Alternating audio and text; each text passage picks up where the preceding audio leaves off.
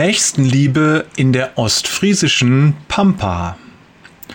Sonntagmorgen an einer einsamen Landstraße in Ostfriesland.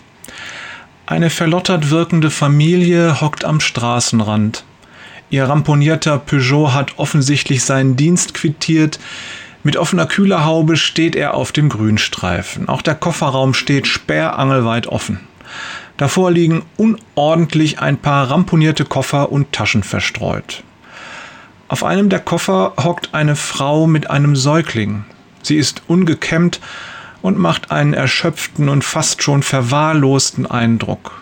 Mit glasigem Blick starrt sie auf den Boden vor ihren Füßen. Ihr Mann macht keinen besseren Eindruck.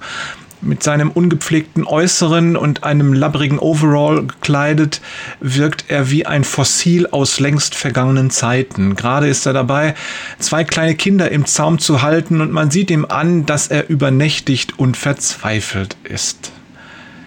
Die Frau hebt ihren Blick. In einer Kurve circa 100 Meter entfernt taucht ein Auto auf. Mit großer Geschwindigkeit nähert es sich. Der Mann macht verzweifelte Gesten, dass er Hilfe braucht. Die Frau im Auto schaut nur kurz hin, fährt dann aber weiter. Sie ist ohnehin spät dran. Nur noch eine halbe Stunde, dann beginnt die Benefizveranstaltung von Pro Asyl. Die möchte sie nicht verpassen, das ist wichtig. Und hier werden auch noch andere vorbeikommen, denkt sie sich. Fünf Minuten später kommt das nächste Auto. Der Mann im Overall hatte zwischenzeitlich ein kleines Warndreieck aufgestellt. Nun winkt er mit den Armen, dass man dringend Hilfe brauche. Sogar die zwei Kinder sind still und schauen dem Auto gespannt entgegen. Meine Güte, denkt der Autofahrer, was ist denn mit denen passiert? Kurz überlegt er anzuhalten, um sich zu erkundigen, doch die Zeit drängt. Im Parteikollegium wollen sie heute darüber beraten, wie die Gesellschaft gerechter gemacht werden kann, und er hat da schon einige großartige Ideen.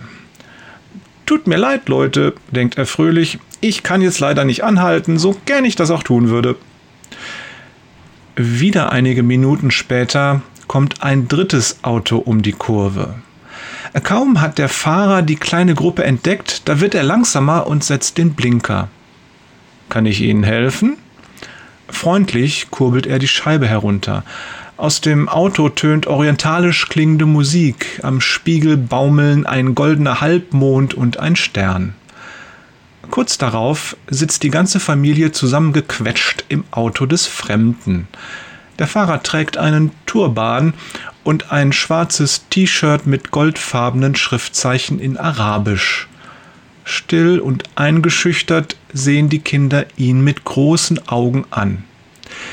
Ich kann Sie in die nächste Stadt mitnehmen. Genau neben der Moschee gibt es einen Peugeot-Händler. Der hat heute zwar nicht auf, aber für die Nacht miete ich Ihnen zwei Zimmer. Die Pension ist keine hundert Meter weiter entfernt. Brauchen Sie was zu essen? Lassen Sie uns etwas essen gehen. Auf dem Weg kommen wir an einem schönen Restaurant vorbei.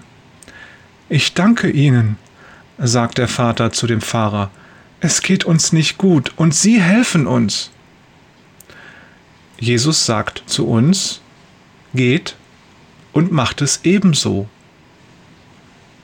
Es ist ein biblisches Prinzip, wenn jemand in Not ist, dann wird geholfen. Punkt.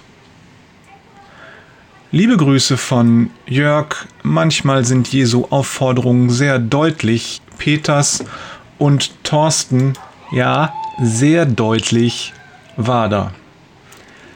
PS Natürlich ist diese Geschichte ein Versuch, das Gleichnis vom barmherzigen Samariter in die heutige Zeit zu holen.